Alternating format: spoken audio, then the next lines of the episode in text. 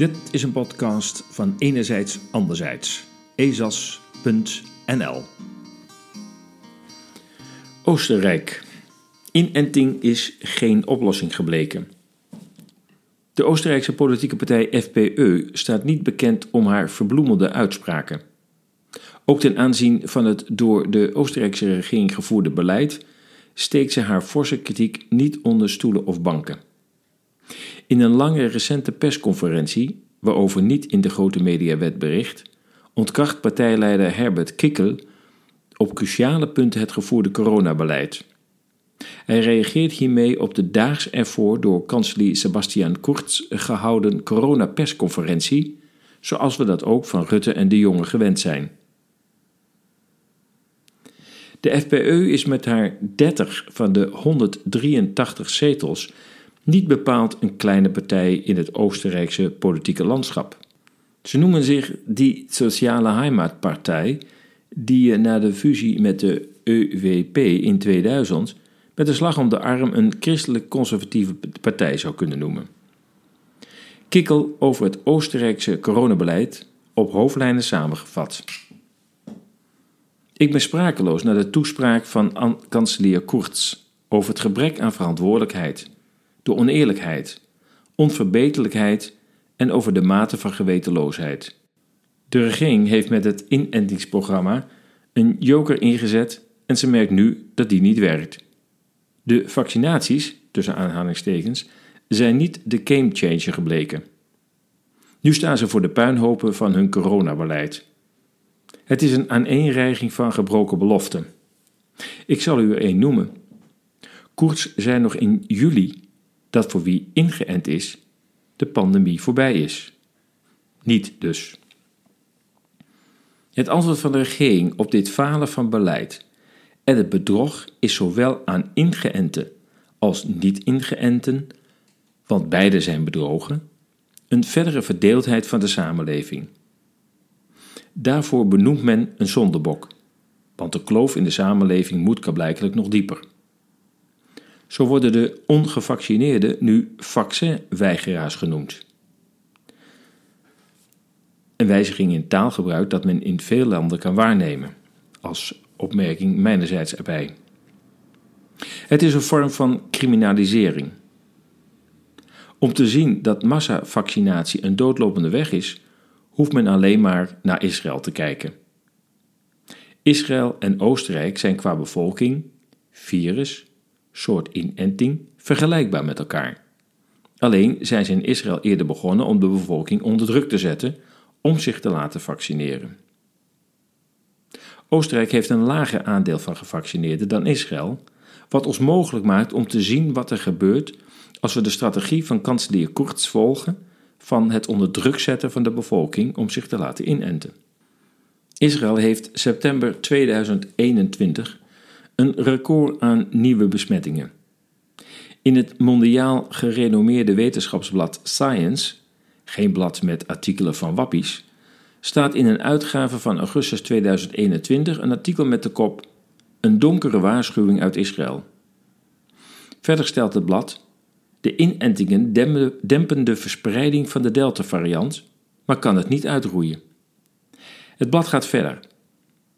Uitbraken na vaccinatie zijn niet uitzonderlijk. Op 15 augustus waren 514 Israëli's met ernstige COVID-verschijnselen in het ziekenhuis opgenomen.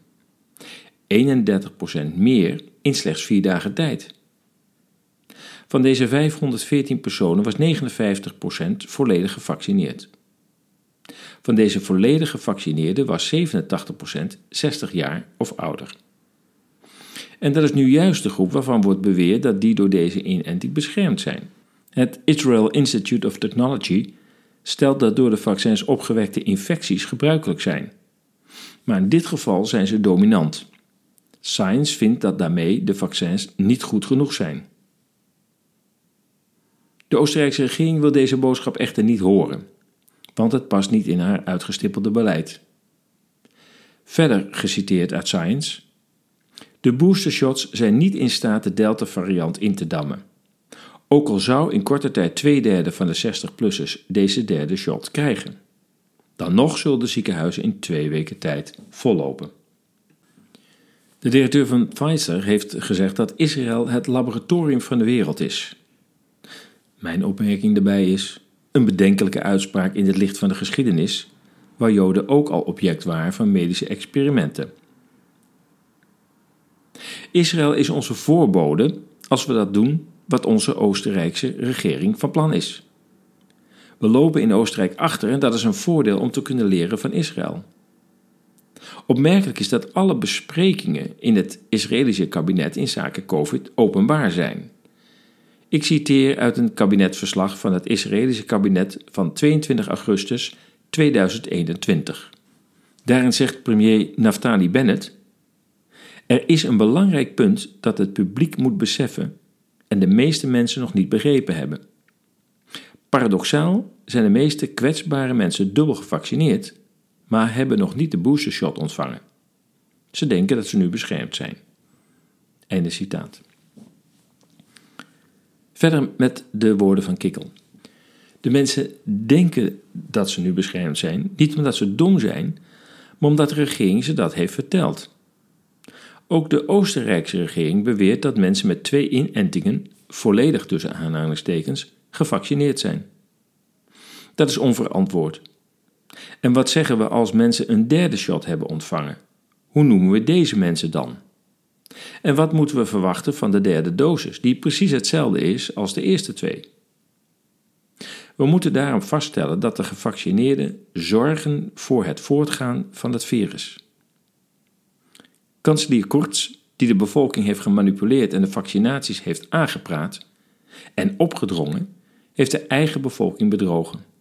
Het is echter niet mogelijk voor de regering om dat toe te geven, want dat zou achteraf het hele beleid discrediteren. Om een toegeving te ontsnappen, verdraaien ze de zaak. Niet de vaccinaties en gevaccineerden zijn de schuld van het voortwoekeren van het virus, maar de niet-gevaccineerden die hiermee tot zondebok worden gemaakt. En zo ontstaat een nieuwe slogan: de pandemie van de niet-gevaccineerden. Overigens is het opvallend dat in alle landen die term tegelijkertijd wordt gebruikt. Maar dat tezijde. Gaan verder met kikkel. Maar de pandemie van niet-gevaccineerden kan alleen bestaan door alleen deze groep doorlopend te testen en de gevaccineerden over te slaan. Cynisch wordt het als de regering de niet-gevaccineerden tegen zichzelf beschermt door ze uit te sluiten van de samenleving. Denk even een minuut na wat dat betekent als een regering burgers tegen zichzelf gaat beschermen. Waar eindigt dit? Bij het roken, autorijden, alcohol, ongezond eten? Dit is mensontwaardig. Mensen opsluiten voor eigen bestwil. Dit wordt in het Duits Schutzhaft genoemd en dat bereikte in de nazietijd haar hoogte of dieptepunt. Het zijn juist de gevaccineerden die bedrogen zijn, maar ook de niet-gevaccineerden zijn slachtoffer van dit beleid, nu ze tot zondebok worden gemaakt en als groep nu de zinloze medische maskers moeten dragen. Ik zal alles doen om deze splitsing van de samenleving en de hetze tegen ongevaccineerden te stoppen. De situatie in de Oostenrijkse ziekenhuizen is niet anders dan in Israël, ook al heeft de overheid zogenaamd geen actuele cijfers over de verhoudingen gevaccineerden of niet gevaccineerden in de ziekenhuizen. En het antwoord van de regering? Nog meer van hetzelfde. Dus toch een derde inenting. In Israël spreekt men al over een vierde. We gaan zo door naar de vijfde en zesde enzovoort. De ongevaccineerden worden inmiddels gestraft met het dragen van een medisch masker en testen die slechts 24 uur geldig zijn. We zullen hoe dan ook rekening moeten houden dat het virus nog wel even bij ons blijft en slachtoffers maakt. Het coronadashboard van Oostenrijk gaat nu uit van de bezetting van de IC's. Maar daarbij worden alle patiënten meegeteld, wat de reden van opname ook is. Ondertussen is er in de afgelopen jaar geen enkel IC-bed bijgekomen. Nou ja, dat geldt voor vrijwel alle landen. Waarom wordt de IC-capaciteit niet uitgebreid? vraagt Kikkel zich af. Hier worden we dus bedrogen. Ook bij het vaststellen van besmetting na vaccinatie wordt er met twee maten gemeten. Wie niet ingeënt is, positief getest wordt, maar geen symptomen heeft, wordt als besmet beschouwd. Wie na vaccinatie positief getest wordt, wordt pas als besmet geteld als er ook symptomen zijn. Zo wordt het aantal besmettingen kunstmatig verhoogd en het aantal besmettingen door vaccinatie verlaagd. Kikkel gaat verder. Wat is ons plan? We moeten stoppen met de vaccinatiedruk, zeker in de scholen. Geen dwang of onderscheid gevaccineerden en niet-gevaccineerden.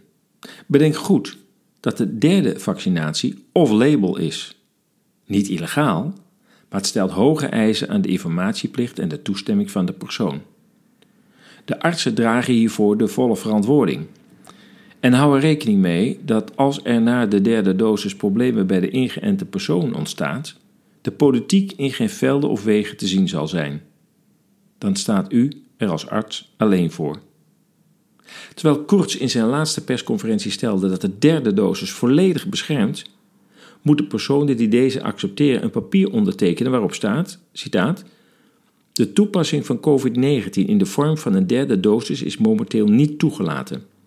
De gegevens over de bijwerkingen zijn beperkt. Einde citaat. Ik kan niet anders dan onze regering van bedrog beschuldigen. Verder zou ik willen weten hoeveel mensen al immuun zijn. Waarom wil niemand dat weten?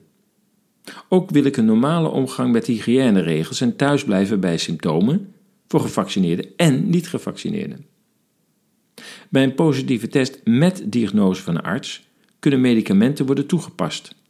Alleen een PCR-test zegt te weinig. Ook moeten er traditionele vaccins worden ontwikkeld, waar mensen vertrouwen in hebben, zoals ze dat in China hebben gedaan. Dat zijn vaccins met een dood virusdeel, niet met een experimentele mRNA-techniek. Kikkel wijst nog op een artikel van de Oostenrijkse Gezondheidswet, waarin valse voorlichting strafbaar is. Dat is precies waar nu sprake van is met de niet goed werkende vaccinaties. Einde van deze globale samenvatting van de persconferentie van Herbert Kikkel. De hele persconferentie in video staat op de website ezas.nl. Dit was een podcast van Enerzijds Anderzijds, ezas.nl. Als u ons werk wilt steunen, ga dan naar onze donatiepagina op ezas.nl. Dank voor uw waardering. Enerzijds anderzijds zoek naar nieuwe inzichten in actuele thema's. De massamedia die lang werden vertrouwd, hebben dat vertrouwen bij velen verloren. Enerzijds anderzijds wil met haar berichtgeving meer balans brengen in actuele onderwerpen. Lees onze berichten en artikelen op ezas.nl. Laat ons uw mening weten en deel onze artikelen.